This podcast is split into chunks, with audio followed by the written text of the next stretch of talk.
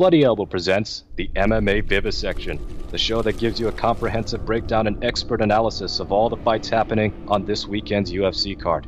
Here are your hosts, Zane Simon and Connor Ruebusch. Hey everybody, welcome back to the MMA Vivisection with me, Zane Simon, and my co-host, as always, Connor Ruebusch. We are here once again talking about this week's UFC card going down at the Apex facility in Las Vegas-ish, Nevada uh, headlined by a top tier bantamweight bout, Rob Font taking on Jose Aldo. And, uh, you know, I think it's taken some hits over the past couple weeks. I've been, you know, haven't been keeping on top of all the changes until we got to fight week here because there's always so many of them. Yeah, I don't bother, but I'm, I'm going to look through now while you recap yeah. them.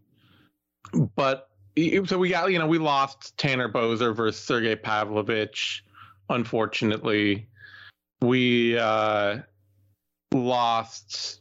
Brendan Allen was supposed to be fighting Brad Tavares. Yeah, Brad Tavares, Brendan Allen. Um, and but we got Knight Menifield and we got uh, some Yay. other fights out of there. But yeah, uh, we lost Matt Brown was supposed to fight Bryan Barberena. Oh yeah, I forgot. Um, so it's gone through some hits it's not the like best fight night card necessarily the best fight night card the UFC's put on all year as it started out being but it's still like right there in the running just for the main and co-main event. I mean, I'm sure the uh, weekend off has something to do with this. Mm-hmm. Uh, God bless the weekend off. I'm always come back actually wanting to watch fights. It's wonderful. Yep. yep. Um, I'm weirdly into this card, and mm-hmm. that is even aside from the top two fights being absolutely awesome. Yeah. No, like, it's it's the top two are fantastic. They could be pay per view main card fights, uh, whatever. They're they are like great, great striking battles, and then everything else is like is like um gut check fights. Mm-hmm. There's a lot of like so how good are you really, or are you still good? Like rubber meets the road kind of matchups all over this card. Yeah, absolutely. I mean, you so, you scrape the bottom of this card is probably, um, you, you know, Pitolo Todorovic is probably like the, which is the the featured prelim is probably the least at stake fight on this card. Yeah, but it's still an all action fight where at this point both guys are fighting just to be employed anymore. Yeah, and there's st- and there's also a little bit of like Dusko Todorovic was supposed to have some hype, you know. Yeah, he's got a win over Michel Pereira. He was like a regional champion. He was undefeated. Came into the UFC, so it, it is even there. It's a low level version of what is sprinkled all over this card. Like no no contenders are being made in these fights, but people are being sussed out. Yeah, by these yeah, matchups especially you know too with him fighting Maki Pitolo. Pitolo is one of those fighters who you watch any one minute, especially early of like a Maki Pitolo mm-hmm. fight, mm-hmm. or you can watch a whole round of some of his fights, and you'll be like, man, this dude is good. Yeah. He, you know, you watch the first round of him against uh, Julian Marquez. Sure. And you're like, dude can wrestle dude can punch, dude can grapple. He hits he, the body, you know, yeah. puts combinations together. This guy seems yeah. like he might be really good. Yeah. I've been I've been fooled a few times now. yeah. And the problem so so like watching him fight again, it's it's a bit like watching um oh man, uh damn it, who was that just lost Chris Curtis? Phil Hawes. Phil Hawes. It's a bit like watching Phil Hawes, where like you're always going to be, it's always going to be fun. It's always exciting. Sure. And the fact that he might just get totally detonated at some point in the fight yeah. is part yeah. of the thrill. There's a lot of fights like that. Uh, yeah. on this card. Which this mm-hmm. is exactly what the listeners want, by the way. We've got Rob Font versus Jose Aldo in the main event, and we've spent about two minutes talking about Maki Pitolo. Yeah. All right. Should well, I talk about the main event? Yeah, let's just dive straight into the Font Aldo fight because we got a lot to cover here, and that's going to take up a serious amount of it. I wasn't. I'm gonna. I'm getting increasingly worried Yeah. I, I wasn't. I, I I was in fact pretty. I had a pretty confident read that this was not that bad a matchup for Jose Aldo. mm-hmm. Um, especially given his last fight, Yeah. which in my opinion was honestly one of the finest of his entire career yet. Mm-hmm. uh, that win over Pedro Munhoz. The the problems for Jose Aldo, you know, there are some big ones. This is a main event. It's a five round fight. Yep. Um, that's a concern, obviously. To is a huge puncher Yeah. with reach, with a jab. Yep. Uh, he's you, you could say that like uh, at the right moment he could pose all the threats of a Max Holloway or a Conor McGregor or a Mark Hominick, who famously uh, had some fantastic late rounds against Jose Aldo way back in the day in like 2011. Um. So you know, and, and Aldo keeps getting dropped early in his fights, um, and hurt, Yeah. and having more uh, scary, close to the wire moments than he ever used to have during his championship reign, or even the couple fights right after that. Yeah. I saw somebody, I saw some discourse on Twitter of, you know, somebody being like, it, it showed up in my, you know, some people talking under my feed. And they were like, oh, you know, who are you picking, Font or Aldo? And somebody said, oh, I'm picking Aldo. Until I see him actually fall, like fall off, I'm not going to pick him to fall off. Yeah. We are clearly seeing Jose Aldo fall off. It's just an incredible, beautiful, graceful falling off of the kind that only all-time great legendary fighters get to have. Yeah, I mean it's it, it, you know it, it's a bit like uh, Anderson Silva if you took those knockouts to Chris Weidman out of the equation. Yeah. Where for a lot of years after that, Anderson still Silva still went out and had fun fights.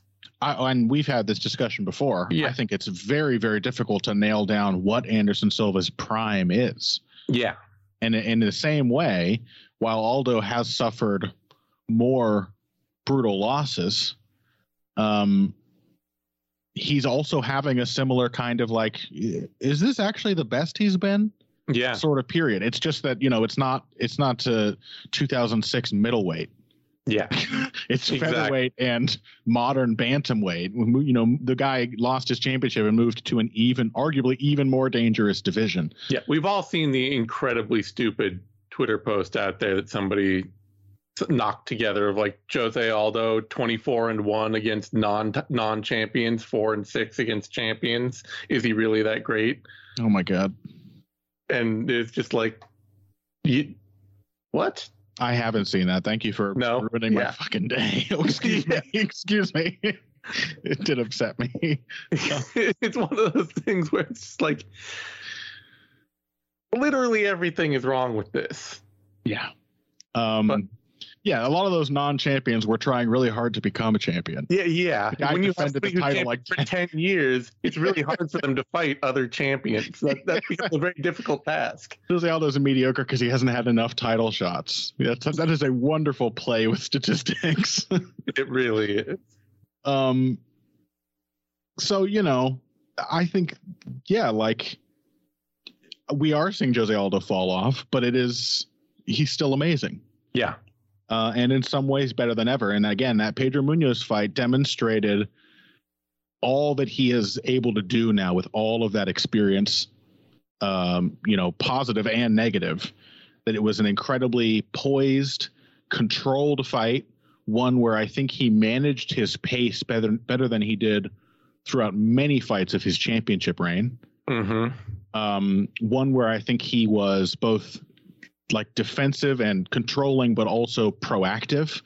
He avoided every single moment where Pedro Munhoz might have forced him into an exchange, which has been sort of the downward turning point in a lot of uh, Aldo's fights against this new breed of pace fighters, and just like kept the fight in his hands the entire time through and didn't look tired. It was only a three rounder, but he looked perfectly fresh because he controlled his opponent. yeah, And um, I think I think he can do that to Rob Font. I, I think there's a spectrum that Jose Aldo falls into uh, among past Rob Font fights, Mhm. and I think it's between Oh, well, I, I mean, really, what you need to look at is, uh, in my opinion, is Rob Font's fight in uh, in 2018 with Rafael Assunção. Mm. Yeah, I mean, The question is, how much better has Rob Font gotten since then, or have his matchups uh, just sort of shaken out differently? Uh, because the other side of that spectrum is that most recent fight, which is one of Rob Font's best, uh, against Cody Garbrandt. And these are two, uh, on the surface, similar approaches that these two opponents took. And I think at first glance, you would think, oh, he wouldn't lose to that version of Rafael Assunção again. Look what he just did to Garbrandt. Um, but Rafael Assunção, like Jose Aldo, is, I believe, and I don't want to rustle any feathers, significantly better than Cody Garbrandt uh, as a consummate technician, as a, I think very importantly here, as a ring general. Mm. Um, now, I don't want to say that Mark Henry has a disease that he infects his fighters with. I think he's a great coach, but Cody Garbrandt, I think that was his second fight with Mark Henry. Mm-hmm. And of all the Mark Henry fighters, he reminded me most strongly of Edson Barboza. What I mean is that when Rob Font pressured, Cody Garbrandt gave ground. And when Rob Font pressured harder, Cody Garbrandt ran away faster. And as the fight went on, really, really struggled to get his seat, uh, his feet set, to Mhm. manage distance. Um, and that's not how Rafael Assunção approached Rob Font. No. He stood his ground. He beat Rob Font's jab and countered it. He used his stationary defense, his hands, his head movement, um, and small, subtle footwork to stay safe while being more or less in front of Rob Font. And Rob Font did not get on a roll at any point in that fight, uh, like he did against Cody Garbrandt. Yeah. So I think that's really a big difference is how well are how aware are you of your position in the cage? How well can you stand your ground while still being elusive? And that is precisely what Jose Aldo did for three rounds straight, very cleanly uh, against Pedro Munhoz. Yeah. So burst my bubble, Zane. What's what, what's what's wrong with that take? It. I. I mean, there's nothing that wrong with it. It's Well, thank you. it's a very good take. It's a convincing take because that Rob that that font that fight against Assunção is one where font did just get entirely neutralized. Yeah. And it is something that we have seen like it's something we've seen before from him against John Lineker. Yeah. Where and that is really that's my big question going into this fight with Jose Aldo. Is it to me it's less about what Aldo can do or needs to do, but it's more about whether or not Rob Font is prepared to give Jose Aldo the fight he needs to. Because Aldo's going to show up and he's going to do Jose Aldo things. He's, as you say, going to stand his ground. He's going to counter off of his opponent's offense. He's going to work all. He's going to work the the head and body and maybe the legs a little. he probably that- will. He has been lately. He has been more lately. And Rob Font, I think, is susceptible to those. They worked every time Cody Garbrandt threw them. It's just the more he got stuck on his bike, uh, Yeah. the, the less he was able to let him go. yeah, and he's also going to get hurt early, Jose Aldo. That seems very likely, unfortunately. Yeah, and he's probably going to get tired late. Um, if this fight, assuming this fight goes to the fourth and fifth rounds. Yeah. And so I'm not, you know, with with Jose Aldo, like I feel like there's a formula here that I'm pretty comfortable with. Mm-hmm. It's the question of the version of Rob Font that fought John Lineker and that fought Rafael Assunção just got to a point where he could not pull the trigger and he did not trust himself to pull the trigger. hmm And if that version of him is still lurking in there, then he's you're right. He's probably not going to beat Jose Aldo. And I don't even. Well, the thing is, is I don't think anything has to be lurking in Rob Font. I think it is largely a functional um, element of his how his game works. Rob Font leads with his jab. Everything mm-hmm. Rob Font does comes off of his jab. Yeah, fair um, enough. And the more he's able to touch you with it, as we saw against Garbrandt, the the more fluid and creative he looks. Like Rob Font yeah. Eh, early on can be a real almost predictable meat and potatoes fighter and can yeah. overload on his shots um, and come in kind of tense. Good form almost always. You know, he's a he's a well schooled boxer. But the more he's able to just touch you up with that jab to feel his range and his timing, the smoother and more fluid and more creative his his his attacks get. Yeah. Um, John Lineker overwhelmed him, so the jab was a non-issue. Mm-hmm. And Rafael Assunção beat the jab.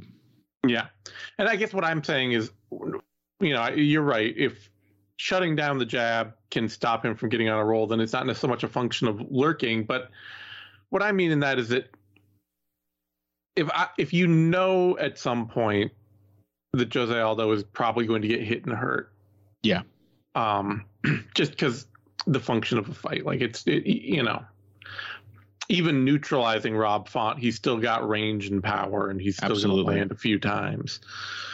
Um, and if you know at some point that Jose Aldo is probably going to get tired, if Font can stay in this fight and make it interesting in any way, mm-hmm then the question is at the at either point where he either has hurt Jose Aldo or he has Jose Aldo notably flagged in front of him, will Rob Font be so cowed by yeah. the lack of success he's had so far?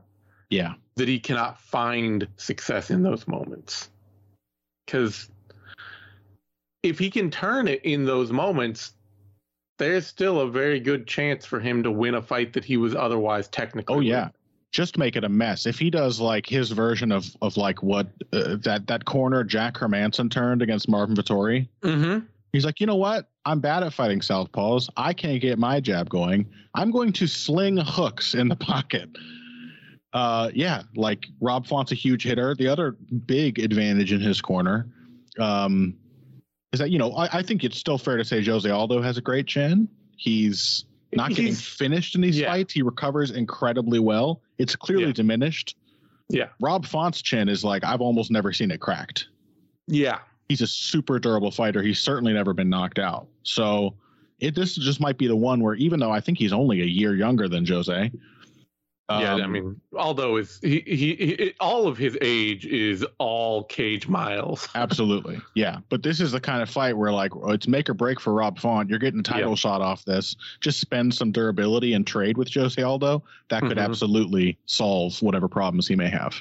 Yeah, or just you know push him get get get him into scrambles make him try to out grapple you because font you know he's not the most amazing uh, offensive grappler in the world, but he's very hard to control.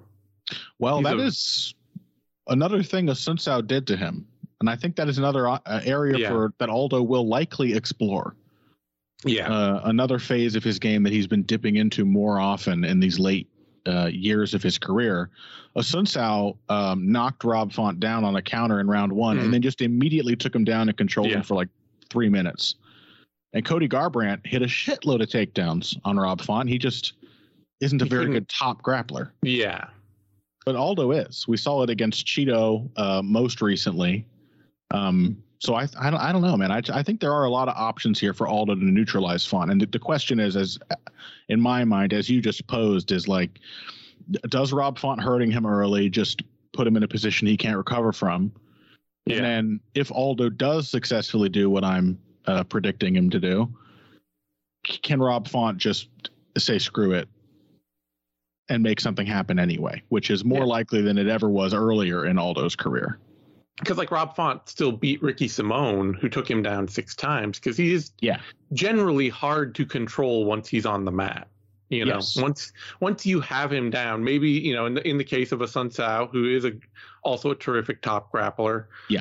Um, he was able to, you know, jump and get large amounts of control time off of each of his two takedowns. But it's not, it, it, it has not been as successful against Font as you would No. assume. Could also be exhausting because Yeah. And it could Tzu had to scramble super hard to, to to maintain that top position. Yeah. And so that's my fear with Aldo is that like if he's in a Yeah. five round fight and he's gonna do some grappling in there, is that just gonna get him more and more to the point that when rounds four and five come come around, Font has something left in the tank and Aldo doesn't? Yeah. So that's my concern. Because I mean, too, you get that 176 strikes performance that Font did put together against Garbrandt, and that is exactly the kind of thing that if he can find a lever in this fight, that will break. That can break Jose Aldo. Like Yeah. that kind of output is absolutely what can do it. But it's getting on a roll for It Rob is. Font. That that that's what that fight really was was just more and more success the longer it Ye- went on. You know what? I came in here picking Rob Font. You made a very convincing argument to pick Jose Aldo. I'm still picking Rob Font because I just think that if his chin is so unbreakable as it has been, Mm-hmm. that if he has five rounds to work with, he can he can do something at some point. Like Aldo is going to fall off at some point, and Font will be there to pick up the pace on him. Maybe. I'd love to see Aldo get another body shot knockout. I would I would love to see it. I do not deny that it can happen. There's not I'm not like out here saying, "Oh my god, Rob Font, there's no way." Cuz like I said, you put you put out a pretty convincing argument and we have seen Rob Font just get shut down in fights. It is Mhm. Absolutely something that has happened to him. And I, and I think you know I, I I- didn't mean to to poo poo the idea before that it is partially mental. I think it's, but I think it's both. I think if Yeah. you if you can get that technical edge and and stop the sort of uh the crux of Rob Font's striking, the jab, then um he is going to lose confidence yeah. No. because he doesn't, I, doesn't know how to get into range. There's also the fact that uh, it's it's scary that uh, Rob Font is big, uh, five foot eight, 71 and a half inch reach. But uh, this is important too. Jose Aldo's pretty big as well. Yeah, no, he's five only an seven, seven. inch reach. Yeah, it's he, Rob Font is not way bigger than Jose Aldo. Yeah, and like somebody like Assunção, uh, uses his reach tremendously well. I think that is the other common element in Rob Font's most impressive performances against guys like Garbrandt, um, or like another great technician like Sergio Pettis. That like Rob Font really likes to bully people, Mm-hmm. and I think that is another element of the confidence that either you know blossoms or diminishes over the course of the fight. Is is he just straight up bigger than you? And I'm Yeah. not sure it's going to feel like he's much bigger than Aldo, which is it, that's a ch- it's a change for Aldo to fight such a big bantamweight, but it is likewise not necessarily a good thing for Font to fight a bantamweight who isn't tiny. Yeah. So I don't Uh, we'll see. I'm I'm I'm saying that this is the kind of that Font can be the kind of fighter that will make Aldo wilt, but I don't think he. I the the the problem and as you've laid out is that he doesn't have the technical depth to immediately be that kind of fighter. Like Yeah. there's a he's fitting a base archetype mold without actually being the mo- the exact model. right. So I'm I'm leaning on the idea that just the base archetype is going to be enough. That he's super durable, and that he can put together a landslide offensive performance, output wise. Well, our our producer and I both think that you're a coward. I just want Yeah. you to Yep, yep, yep. hold that in your heart. No, I yeah, I'm I'm familiar. All right. I'm familiar with these these claims of cowardice, but what you don't realize, Uh-huh. what I think a lot of people miss, is that uh, you know, um, really discretion is the better part of valor. uh-huh. So in truth, as long as you know, just my my ability to choose when to be brave and when not to be brave. That's right. Purple up the prose, Zane. That'll Yeah. just intellectualize everything you say. That'll that'll separate you from your feelings. Yeah, well, you know, as long as it separates me from the lower classes, that's all I care about. you sound like Phil now. Uh, rather. all right. Font is a very slight favorite here. Opened at minus 115, dropped down to minus 187, currently up at minus 147. Aldo opened at minus 105, jumped up to plus 155, and is down what plus 122 right now. Very narrow odds. I like it. Makes sense. It's a close fight. Like I say, I think Font lays out some very basic archetypes of things that work against Jose Aldo. Um, but he's not the model. He is not uh, Petr Yan. He is not Max Holloway. No. he's not. You know, he's not somebody who once once he gets who who it is inevitable that they will build momentum. You know. No. Right.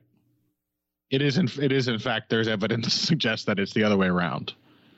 Yeah. That like there there are a couple notable fights where Rob Font has been completely prevented from building momentum. Yeah. So, but I but again, I think this is like the this is could just be his younger, fresher man moment where he just Yep. spends a little chin, a few chin points, making it happen. Yeah, I'm We'll I'm. I'm I'm I'm banking on it, but if it doesn't happen, I will be very happy. I will It ain't be, just I about spending chin either, you know. Like it's Yeah. It's a matter of mastery, and and and and Pedro Munhoz is another guy who will happily spend durability if that's what it takes to win a fight, and he didn't really get going at all. So, no, although I, a would say that Munhoz in that to that point was, and I you know I felt going in, he is a perfect matchup for Jose Aldo. In that he's never been a fighter who builds momentum. He just really kind of sets a tempo and then sticks to it. And it absolutely let Aldo just be like, "Oh well, th- I can I can find a comfortable rhythm here. That's fine." You know, you give Aldo like a solid beat, and he's just comfortable. He's, you know, he's. I hope these doing this words make you comfortable. While as Yeah. you watch Jose uh, just using his teeth to strip the meat off of Rob Font's ribs after deading him with the greatest liver shot you've ever seen. I would. I would absolutely be. I, I want to say thrilled, but I would be really horrified because that would be absolutely horrific. yeah. Just That's a that is the image of a disturbed mind, sir. it just turns Rob Font into a famous burger. Okay, yeah. All right. On that note, let's jump down to a, a lightweight battle. Brad Riddell, Rafael Fiziev, and I am so happy this fight got made. This is my matchmaking genius, Zane. I get to Is take it? over your job now. I vocally suggested this matchup, and as uh, as uh, Phil pointed out to me, this is not, this is such a subtle matchup. It's not obvious at all. no Yeah. one else would have thought of it. I definitely did not write this every time either of them fought for the last two years in my fights to make column. This is obviously going to happen, right? Yeah. I mean, of course, the thing is, is that they're like really close friends. So, Are they? yeah. I know they trained together. I didn't know they were like really buddy buddy. Oh yeah, yeah, yeah. No, I mean, I even just wrote a little article too about one of their recent interviews where Brad Riddell was like, "I got his, I got, you know, the UFC sent me his name on a contract, and the first thing I did was text him and be like, hey, dude." Do we really want to do this? Because this is apparently the only like good fight that either of us can get right now. The UFC says, you know, we have to wait another three or four months but are you willing to fight me? And they both were, you know, decided they were for it. But even like one of their, I think it was one of their managers or somebody who has worked with both of them or one of them in the Mhm. past on Twitter, like, like a month before this fight got made, was like, people stop asking for this fight. It will never be made. These two will never fight each other. They're too close. It would. It's not going to happen. Give it up. And then, of course, it did, and we're all better for it. I mean, what a that- matchup. Yes, it's, It's- an insane it's- fight. it's awesome. It's Yes. it's going to be so thrilling. It, and it is like it's not just oh two great strikers. You can see the shape of this fight. Yeah. It's like you have a blazing fast starter versus mm-hmm. master counterpuncher who comes Yep. on strong in the end. Like this is the the the shift of momentum that makes really great fights is baked in. Yep. It feels bound to happen. There will be turning points and action and It it's is as as uh you know MMA Twitter stalwart and all around decent person. It seems I don't know him, so I'm just saying that. Uh, Caposa Oh yes, I would- agree. would say it is a it, it is our violence weight title fight. Absolutely. I was ready. By the way, I was braced to hear you say like Phil the MMA dude. I had my fists clenched. I was ready to fight, but Caposa, No. good guy for sure. Yeah. Caposa's good. He, he's good people. No, I'm I'm not I'm not wild out here in these streets. I'm going with the known quantities. Um, th- I will say though, there is a major moment's pause, just because they are friends hmm and they have trained together. And you never know how that fight is going to look That's true. you know there is because people who train together especially people who sparred together and it's been years since they sparred together so it's not like something that has been happening all the time it's been four or five years nonetheless they tend to set a dynamic in sparring. Hmm and you often when you see friends fight each other you see that dynamic play out in the ring.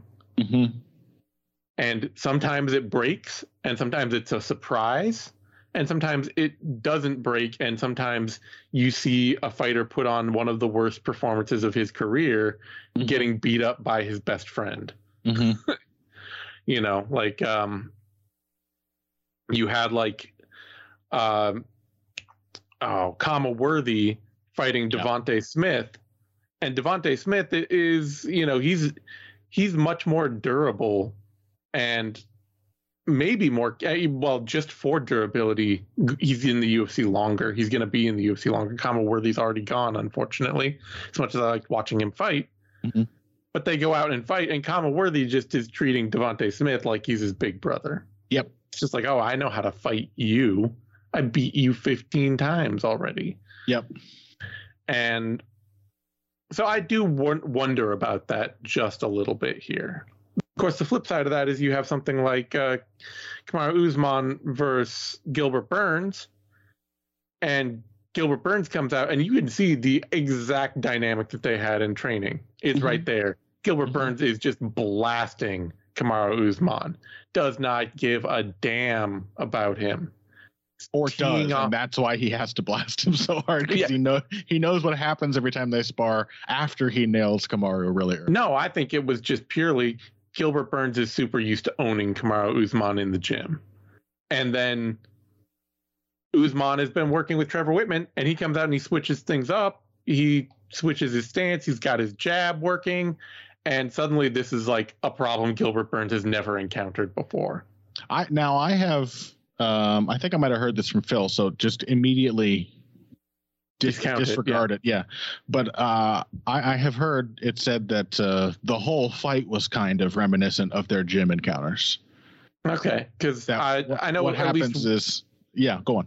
what Usman said was that like it the start was more like their gym encounters was Yeah, oh no, I, I definitely believe that. That looked like Yeah. Gilbert was brimming with confidence. Uh or, Yeah. or at least the thing with these matchups is sometimes there's just an invisible hand and the people are just playing a part. That's like yeah the weight of experience. If you've ever played like if you ever sat in a dorm room and played the same fighting game or whatever with the same friend yeah for an entire school year, you have patterns and a certain one of you tends to win uh, under certain circumstances every time. And at a at a certain point, you you get stuck in that pattern even when you're trying to adapt to it yeah it's it's like um yeah i don't know it's it, it is like a, a an outside force where just you, your expectations have been tuned mm-hmm. by what mm-hmm. happens. So you're like, oh, this is normal. This is what's supposed to be happening. I might hate it. Yeah, uh, it's like a it could be like a trauma response sometimes. Mm-hmm. Like you you just start doing things automatically that have never worked, but they they've kept you safe when it happens in the gym or in practice. So all that said, we we don't know we what no what is going to come out of this fight. I would partially sort of expect that maybe Fiziev has the upper hand in training, had the upper hand in training, just because the quotes from Brad Riddell in that recent interview were him in part dismissing all of their past sparring sessions. Yeah. and being like, oh no, too much time has passed and things change all the time. So, yeah uh, that kind of suggests to me somebody who's like, no, I'm not gonna, I'm not gonna focus on the fact that he used to beat me up all the time. Of course not. Right. On the other hand, I would say there's an advantage for Brad Riddell. Yeah. Uh, between the two of them, if I, if I was going to say who, who, which of these guys will make better use of having had a read on this person's yeah. tendencies, it would be Brad Riddell because he is the adapter of the two. Yeah. That said, I'm picking Fiziev. Mm-hmm. Um, I think as a fighter who starts fast, yeah, and who start who tends to have a very set idea of the control he wants to keep of a fight. Mm-hmm. It just feels really well tuned taking advantage of how slowly and poorly Riddell tends to start and mm-hmm. how cold he tends to start.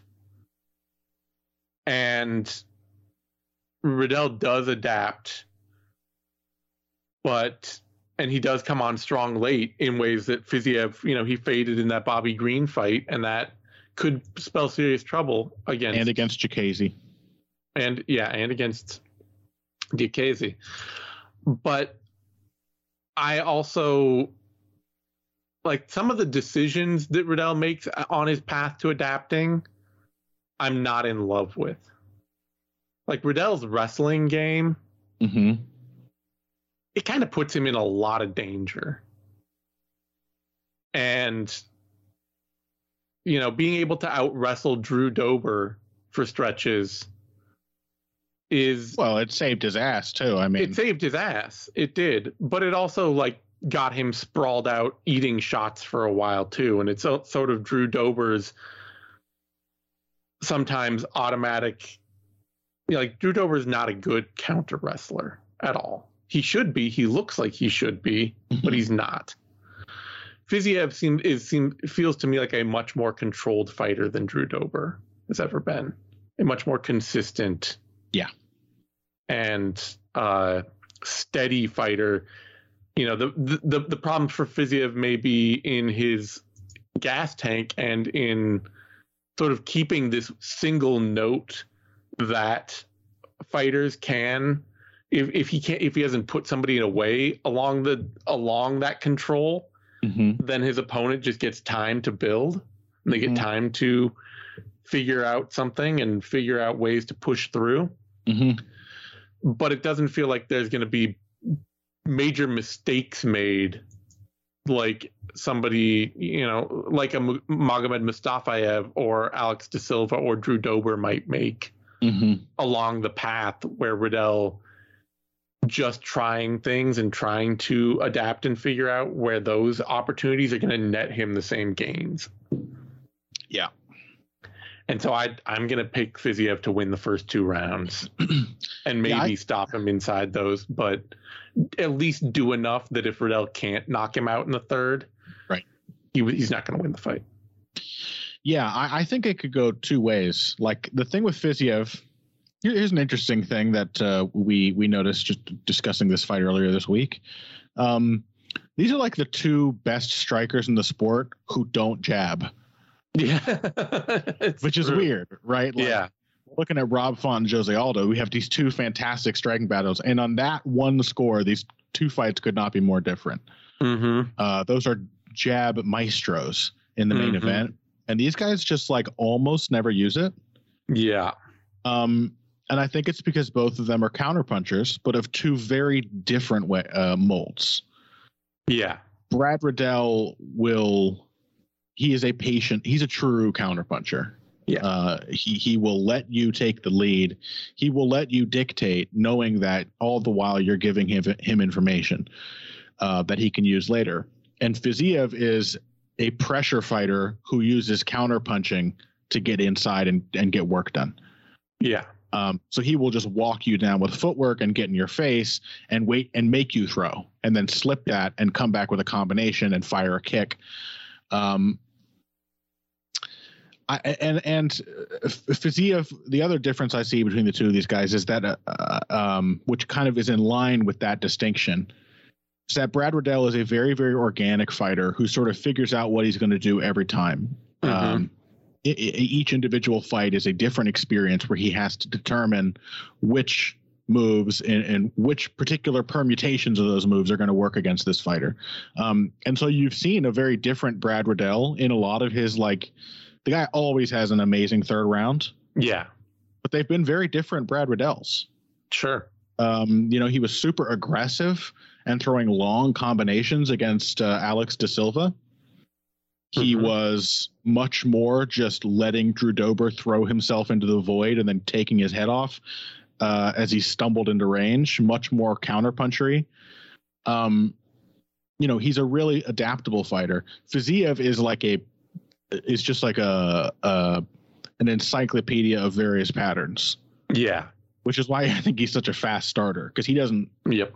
You know, you don't, he doesn't have to think it. Does the does the right hand come after the left hook this time? No, it it does. It's one of the three moves that comes after the left hook, and you put it there Mhm. automatically, and then you do the next punch, and then you finish with a kick. Yeah. Um, those moves come at the end of two slips, one side then that side. You're elusive. You fire your shots. You get back out. Rinse and repeat. Um, and if things don't go your way, stack different patterns together. Yep. And the one way that could go is that it's he's just like a way faster and more consistent fast starter than any of the guys Brad Riddell has managed to come back and beat. Mm-hmm. Which is And- kind of my feeling. Yes. The other thing is that um Fiziev will just pour out information for Brad Riddell to make really, really critical adjustments to. Sure. um, we'll just be giving him data basically the entire time without being able to stop himself, which I think is the is the real problem Fiziev will ultimately run into is that he can't like turn it off. Yeah, I mean, it, you you can already you already got we already got a we've gotten glimpses of that, of course, in the third round. He's given up to other fighters who've come Yes. back, but we also got just you know the basic idea of that in that instant loss to Magomed Mustafayev.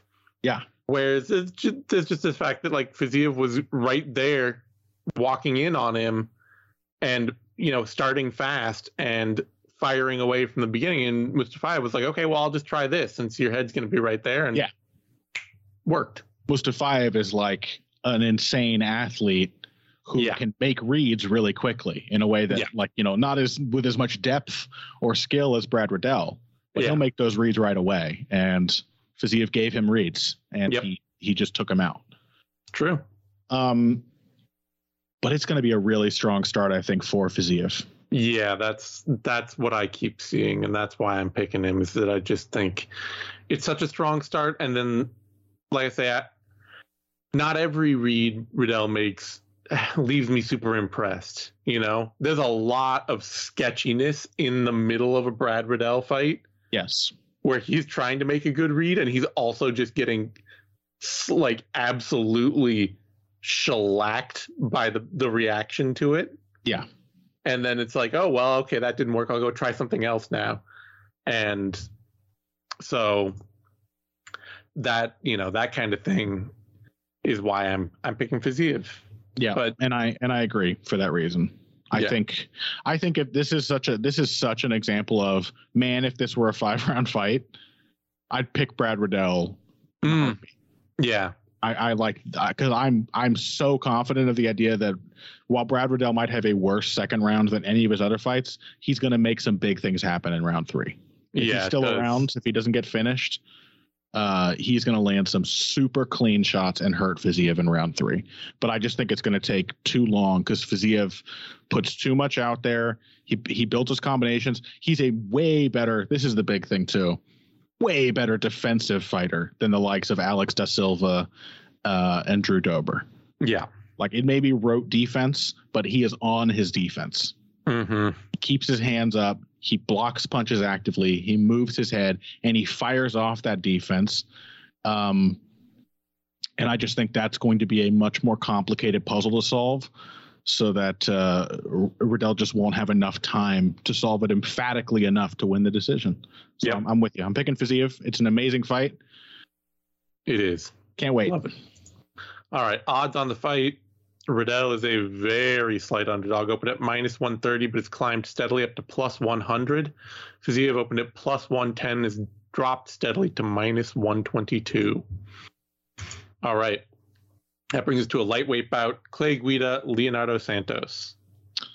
Weird, uh, like step down redux of Leonardo Santos's last fight. Right? Like Yeah, yeah. his first loss is just on just like annoying, suffocating wrestler. You're like, I, well, what about an old one though? um, you know, I think he can beat an old one.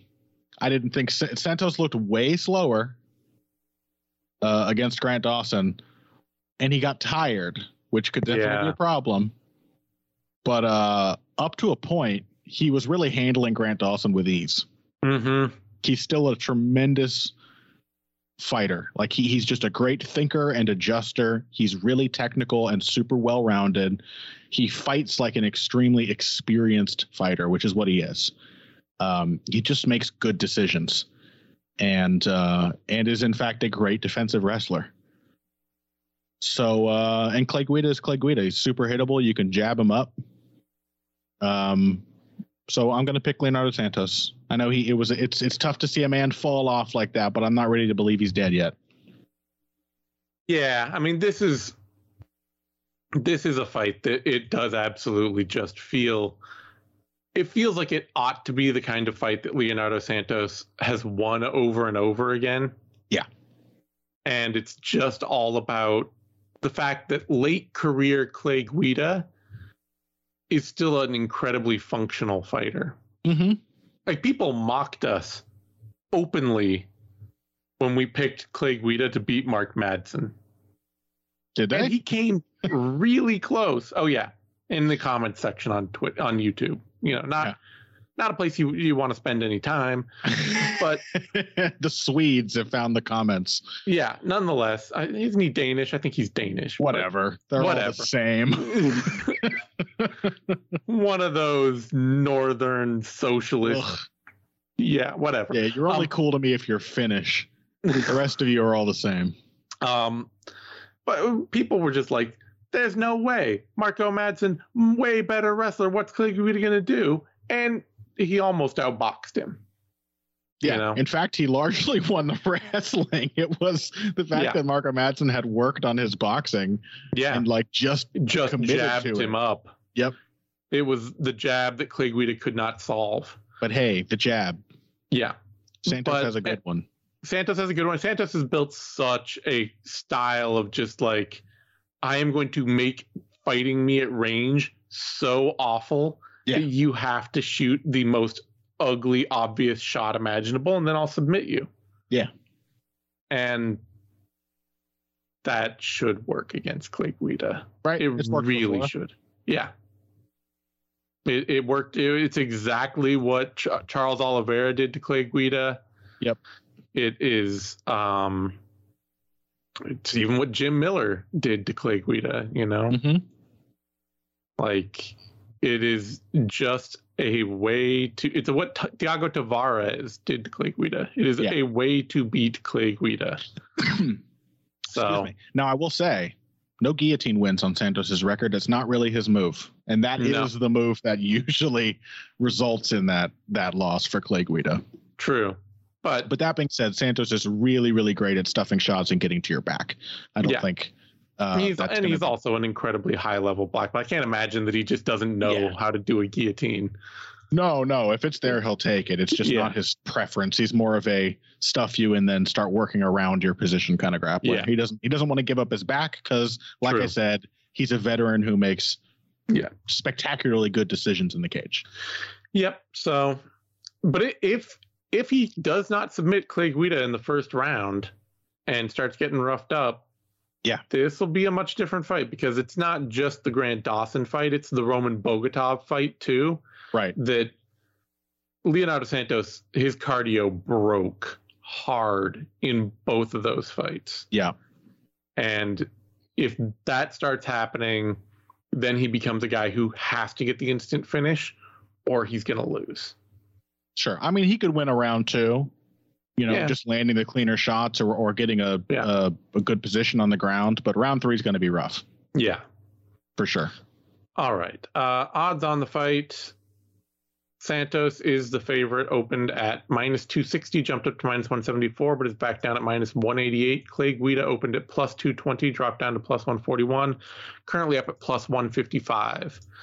That brings us to a light heavyweight bout. Jimmy Crute, Jamahal Hill, and uh, this, this is a kind of a hard fight to figure out because Mhm. they're both sort of like we we have seen big singular flaws out of both fighters who otherwise look like pretty good prospects but the path to getting to those flaws is not consistent you know Mm-hmm. like the way Paul Craig wrapped up Jamahal Hill on the ground is not something that every other fighter is going to do. Paul Craig is a fantastic grappler, and uh, you know we've seen Jimmy Crute roll with and beat Paul Craig, Mm-hmm.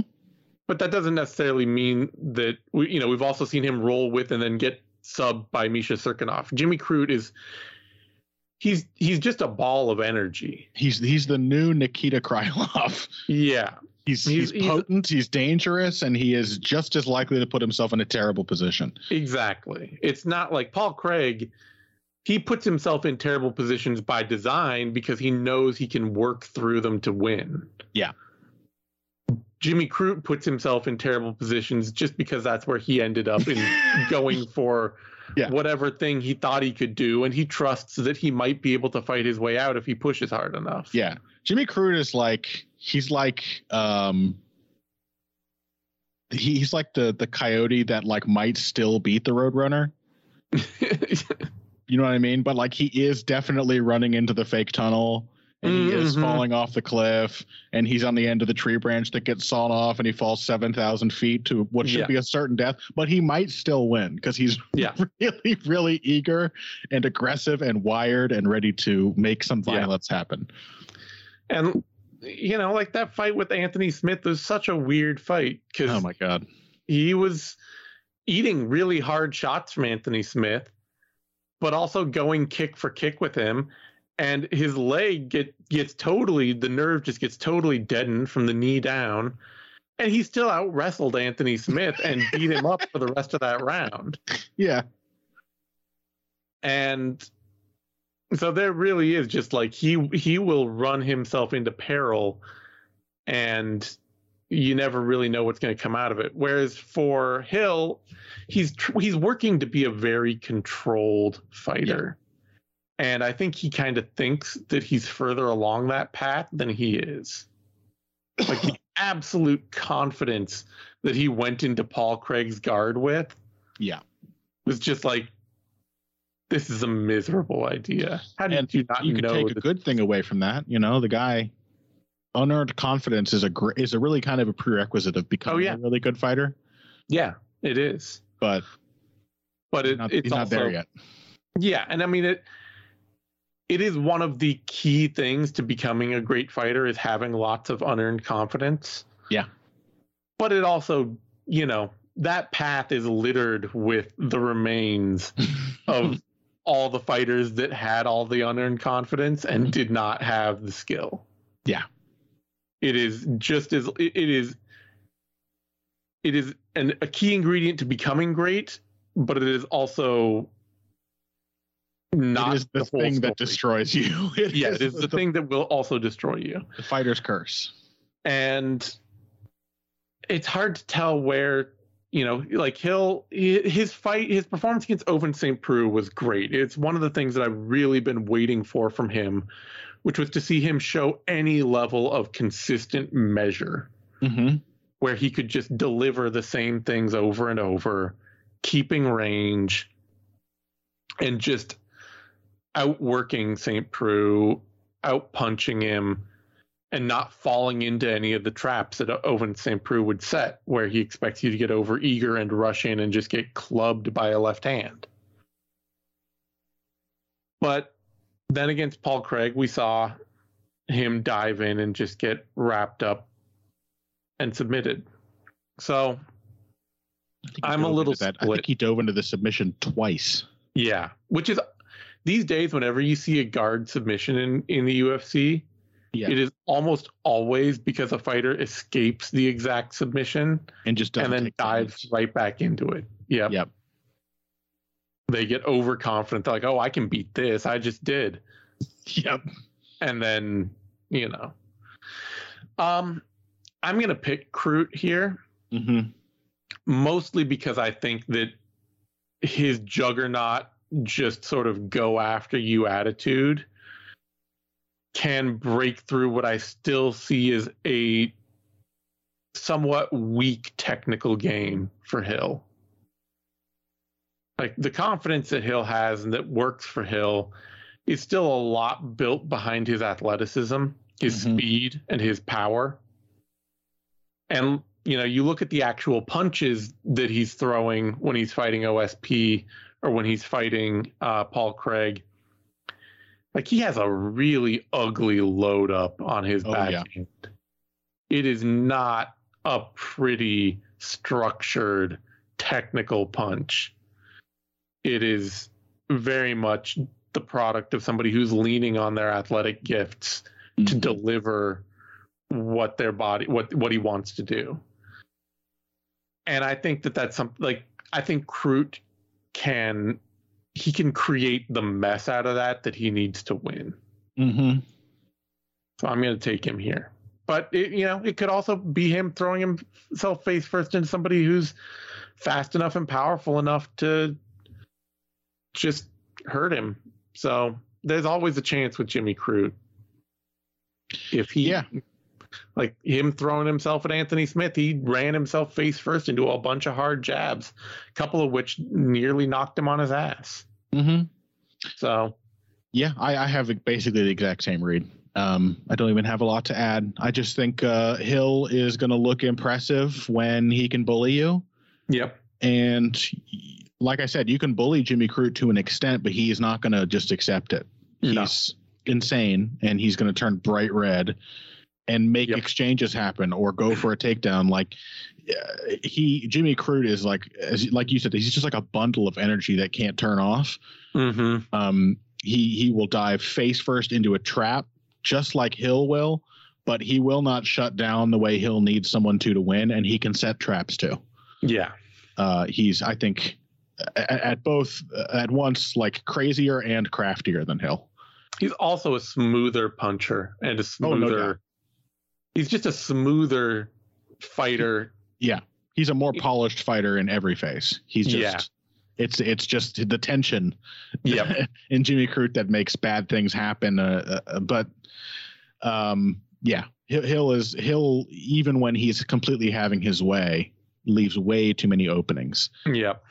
And That's- uh, That's what I my feeling. But I mean, he's like I say, he's he is fast enough and powerful enough that if he can get his technical game to click, if he can get the reps, and if he can get the form, sure, then being patient and being powerful and being fast, like it's he, the recipe is there, no doubt.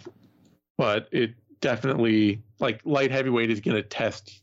It, it, it is going to test people over and over. It is not a it is not a kind division to anyone. No, For your lesson, for- eh, eh, and your lessons tend to come in the form of a brutal finish at light Yeah. heavyweight. like for as- for as much as the division may not have a bunch of great technicians and allows people to hang around for a lot for a long time, it also tends to prevent clean records and like Oh yeah. just easy paths to constant consistent victory because everybody hits so hard. Everybody's a great athlete. Hmm everybody can punish mistakes. Um all right odds on that fight. Hill is opened at plus 185 dropped to plus 134 but is currently at plus 146 Crute opened at minus 220, jumped up to minus 165, got down as low as minus 191, but is back up to minus 176. So odds every time like that fight starts to get too wide, closing in again feels, and you know it shouldn't be wide because neither of these guys. Um, Hill is better at controlling a fight than Crute, but Crute is also just a more Harder to control. yeah, he's also harder to control. And he, he's better at delivering punishing offense in every phase. hmm So Yep. I'd even say Crute by submission. Sounds pretty Yeah. good. it could, it could easily be be his path to victory. Some weird Uh, submission, like a knee bar or something for Yeah. Jimmy Crute. That sounds about right. All right, that brings us to a middleweight fight. Brendan Allen, Chris Curtis, and um yeah, take it away. This is an odd fight. It is. Um, it's not a bad one. I mean, uh, Chris Curtis. First of all, he's back very quickly after beating Yep. Phil Hawes. Um, and I'm guessing, based on some of the things he was saying around that, is because the man was broke before that. yeah. Uh, he is so he's broke and you look at chris curtis's career he's a dude that i mean at this point in chris curtis's career he he is the fighter he is going to be he has been this dude Yeah. for years now and if he's in sh- i- i- if he's hanging out and staying in shape then he just might as well go out and fight as much Yeah. as he can Yeah, and, and Curtis also, I think, by being like a really a counterpuncher by trade, um, is used to figuring out even the guys he has a full camp to prepare for. or The guys that he's had months to know he, he's going to fight them. Um, it's still a process of getting in there and seeing what they feel like and finding the shot that works. yep Um, it's just it is a bummer that a guy like Chris Curtis could be broke because he has had a really very successful career yeah and uh, and been a like finished product and quality uh, regional fighter for for a long time now. He's had like he's got like 35 fights or something, right? mm-hmm i mean it's it- it's just failing at the very moment that he could not afford to Yep. consistently Well, even that. I mean, he uh, be, uh, why didn't he get picked off the contender series? Yeah, because it's not about being exciting or good. It's, It's apparently about, not about anything.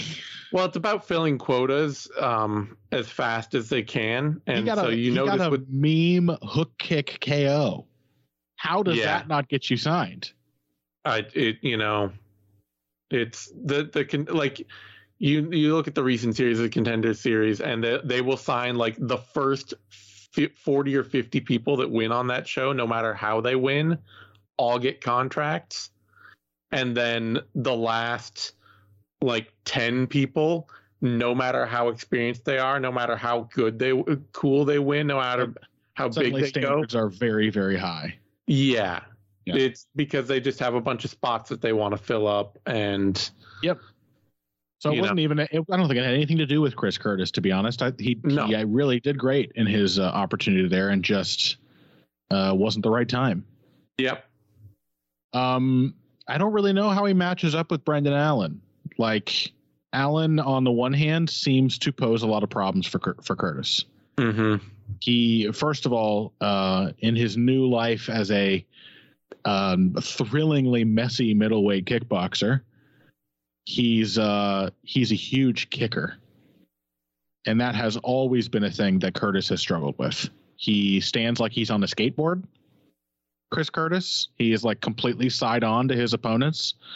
Uh, like when you watch somebody moving away from his left hand, uh, and he's trying to cut off the cage, which he does pretty well unconsciously. You know, he's Mhm.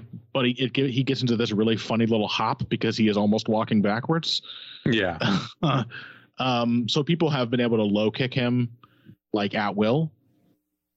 Uh, Brendan Allen, it was the body kick that he landed a ton of in his last fight against uh, Punahele Soriano. Mm-hmm. But um, Brendan Allen's a southpaw, right? I believe. I'm pretty so. sure it was a big left kick. He's a southpaw. I'm, I'm certain. Yeah. So they're both southpaws. So he's gonna have the low kick more readily than most Chris Curtis opponents do. Yeah. Um, he doesn't actually have a reach advantage on paper, but I believe in practice he will. Mm-hmm. Uh, Chris Curtis, Curtis, is is, pretty all short. he's all shoulders and he's shorter. Yeah. So I think that they have exactly the same wingspan according to, to Tapology, but pretty sure Allen's got the longer arms. Um, and is punching from a height, uh, which will give him, you know, his shoulder will be more in line with Curtis's chin. That is a reach advantage uh, in in effect. And then there's the grappling. So Allen has this crazy pace, all the kicks, and he can press into an area of the game where, um, you know, Chris Curtis is a competent wrestler.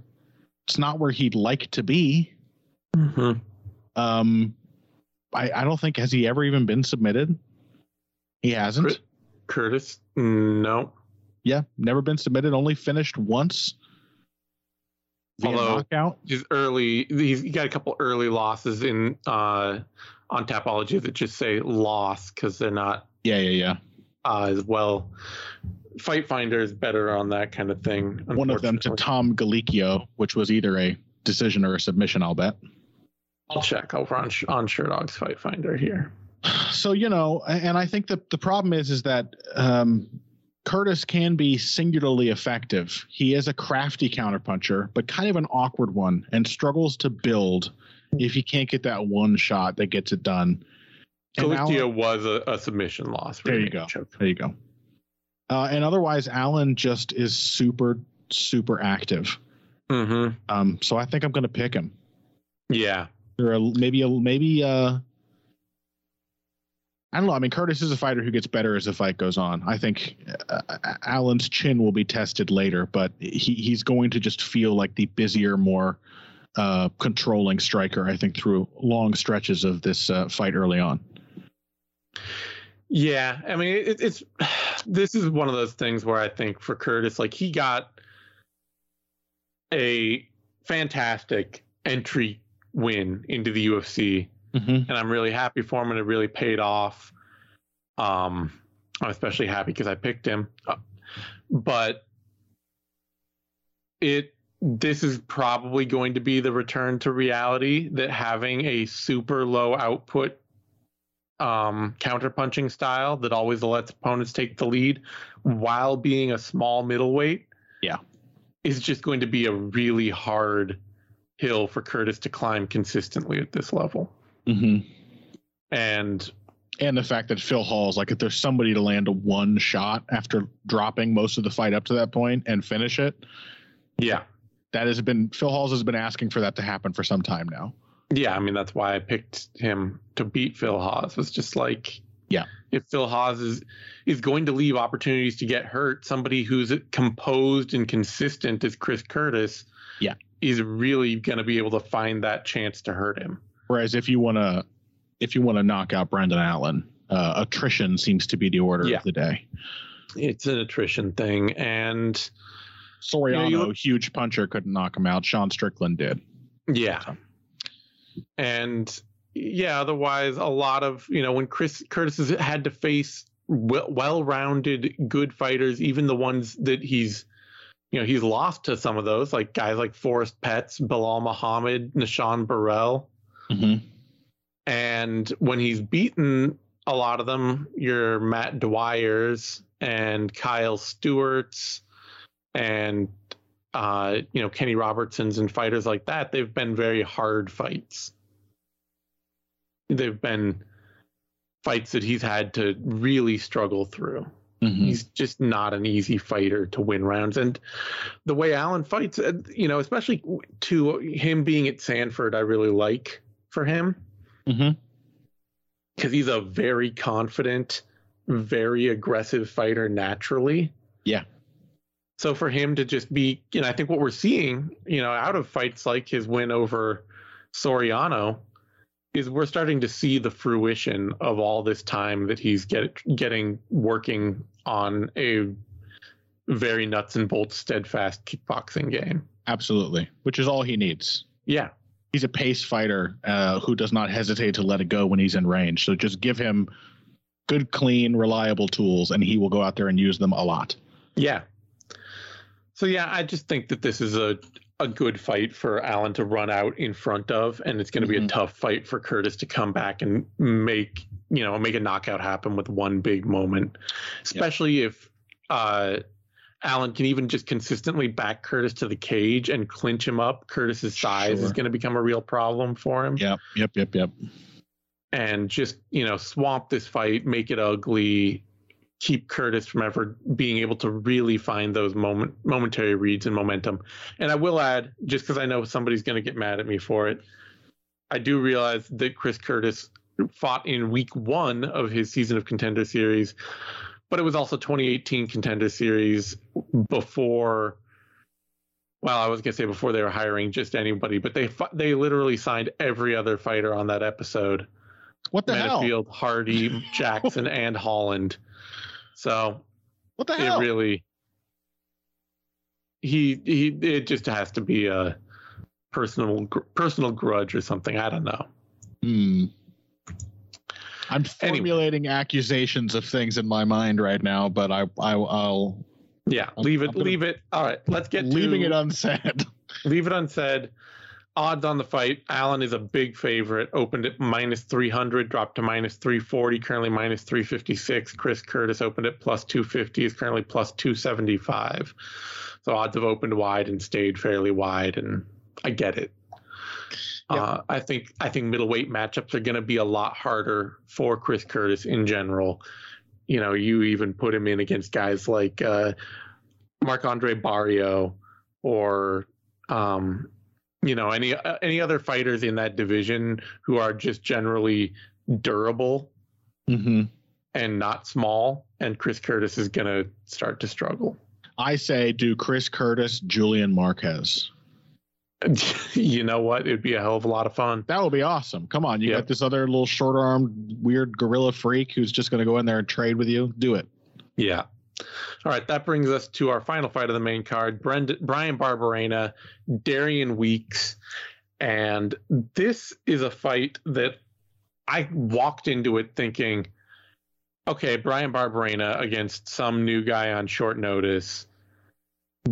This should be an absolutely winnable, like very clear win for Bryan Barberena. He is Mhm. the old veteran. He is a hard nosed pace fighter who picks up momentum against a newcomer who, you know, a lot of newcomers struggle to find uh, footing and to, you know, to, to maintain their composure over rounds. And then I watched Bryan Barberena's last fight Yeah. again. And there is a struggle going on. Bryan Barberena may be hitting a wall. I think he's on the downslope, frankly. I think he's probably been on the downslope since that fight with Luque. I think that was like he That- the, the last of prime Barberena in that fight. That really looked like you go back and watch that, and that looks like the absolute high point technically of his career, where Mhm. he is firing and it is perfect, and Luque is just better, and Yep. it just sucks. It's just like if you're a Bryan Barberena fan, that is that is the as unfortunate as it gets because you're like, oh wow, he has done, he has put in the work. His form, his technique is on fire. He is clicking. He is doing all the right things, and he's just not good enough. Mhm.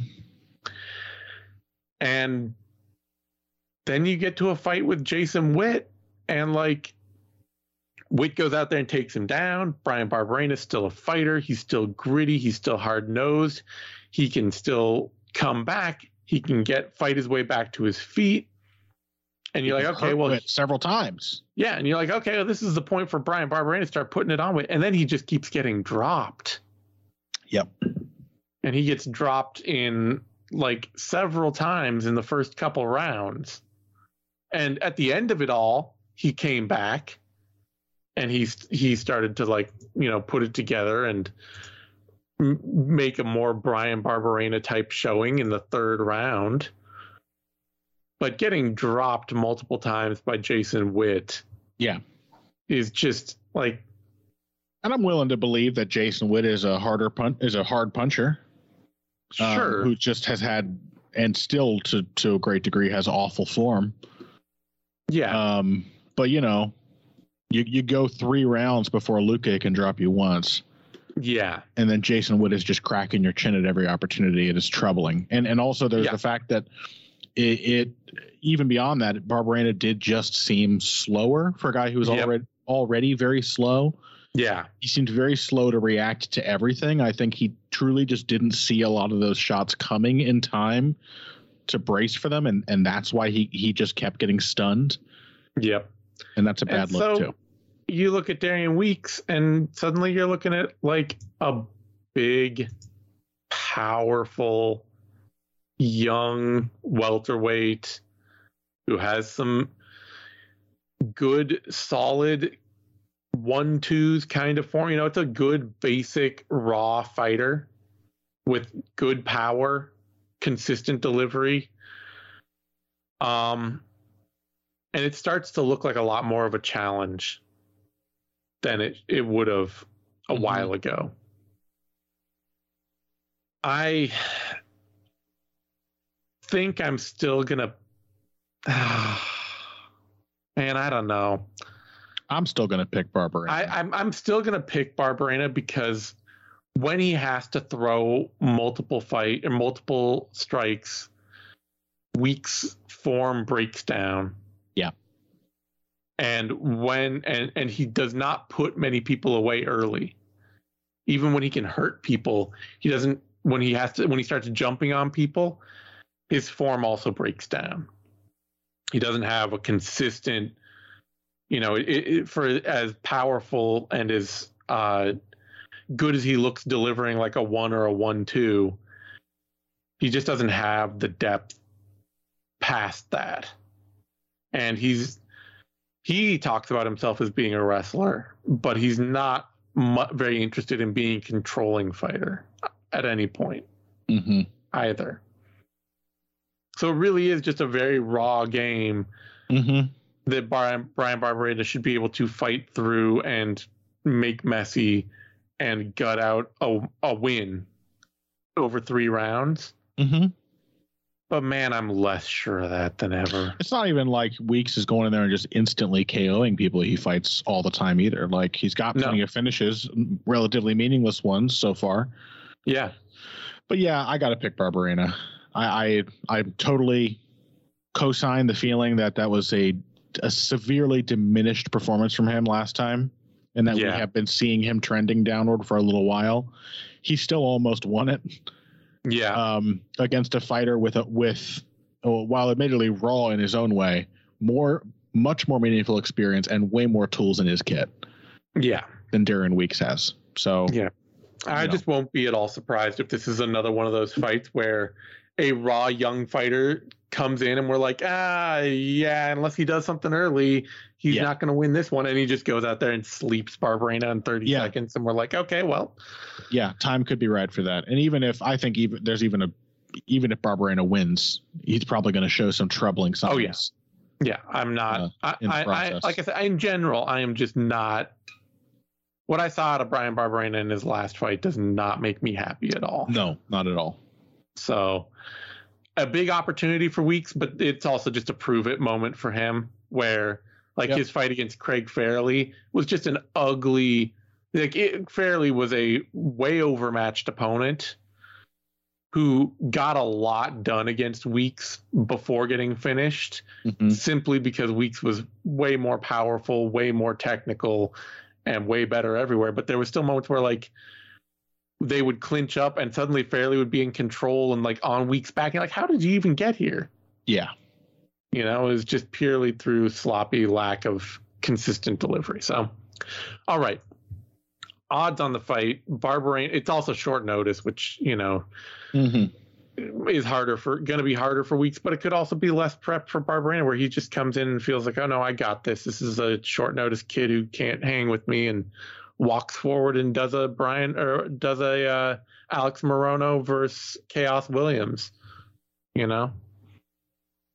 All right. Barberena opened at minus 175, dropped to minus 195, currently minus 193. Weeks opened at plus 150, jumped up to plus 170s, currently plus 157.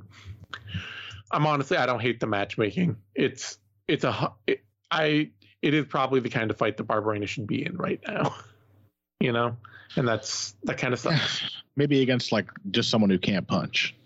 Yeah, yeah. Because because the other thing is maybe Barberena just needs a little time off. He had n- Yeah. not much time off at all between the Luque and Randy Brown fights, both of which finished him, and now Yep. he hasn't had much time off at all since that last one. Yeah. Well, you know, but that just speaks to the kind of fighter Bryan Barberena wants to be. Sure, at the point but- that he wants to at the point that he is willing to take a lot of time off that might just be the end of his career well, there have been other times where just circumstances have caused him to take a year off between fights Yeah. or something, and you know who knows how, uh, how much difference that might make in his confidence and durability if he just yeah cools it for a minute. But yeah, you got to pick him. all right on that note we're going to wrap things up. You can find me on twitter at thezane simon you can find connor on twitter at boxing bush. You can find both of us over at bloodyelbow.com give us a like subscribe to our podcasts on bloody elbow presents on soundcloud youtube itunes spotify stitcher all that good stuff. And uh, we'll be back next week for ufc 269 oliveira versus poirier.